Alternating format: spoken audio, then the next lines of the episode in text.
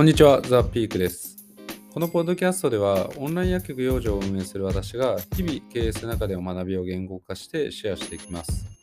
えーさて、本日のテーマは、成長し続けるための仕組みというお話をさせていただきます。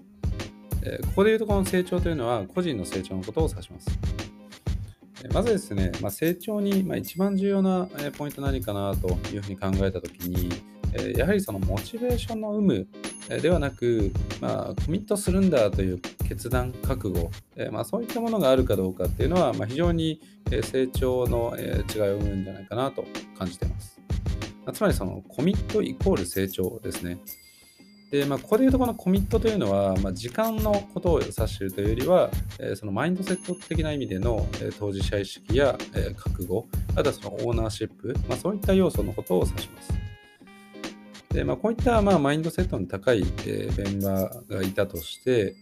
えーとはいえですね、えーやはりその人っていうのはその安全で無難な成長というのを、まあ、求める、まあ、生き物かなと思いますので、えーそういった時にもう崖からですね突き落としてくれる、まあ、つまりその崖から突き落とすというのは自分のキャパ以上の仕事を振ってくれるということなんですがそういった上司がいるということもまあ非常に重要かなと思います。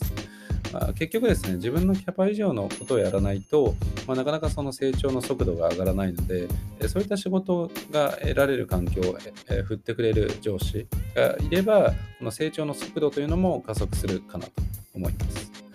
でその上で、えこの成長の持続期間というのも非常に重要かなと思っていて、えやはりその期間をですね、できるだけえー伸ばすためには、えその会社のミッションや価値観、そういったものとの共感度合いというところも非常に重要かなと思います。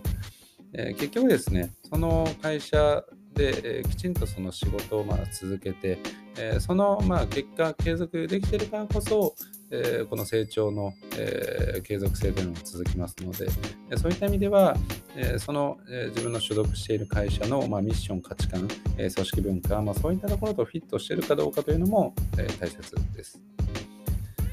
まあ、あの以上挙げた、まあ、要素はですね、まあ、逆に、えー例えばその採用する側から、えー見たときには、えーまあ、コミット、マインドセットがきちんとあって、かつ自分のキャパを超えるような仕事に対してもきちんと飛び込めて、かつ、え自社のミッションや価値観、まあ、そういったところにも共感してくれているという方であれば、え成長もし、その成長速度も速く、成長の持続期間も長いというところで、まあ、非常に魅力的な、え採用候補者になるんじゃないかなと思います。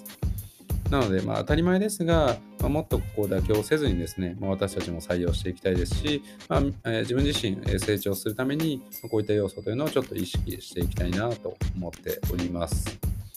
はい。ということで、えー本日のテーマは、成長し続けるための仕組みというお話をさせていただきました。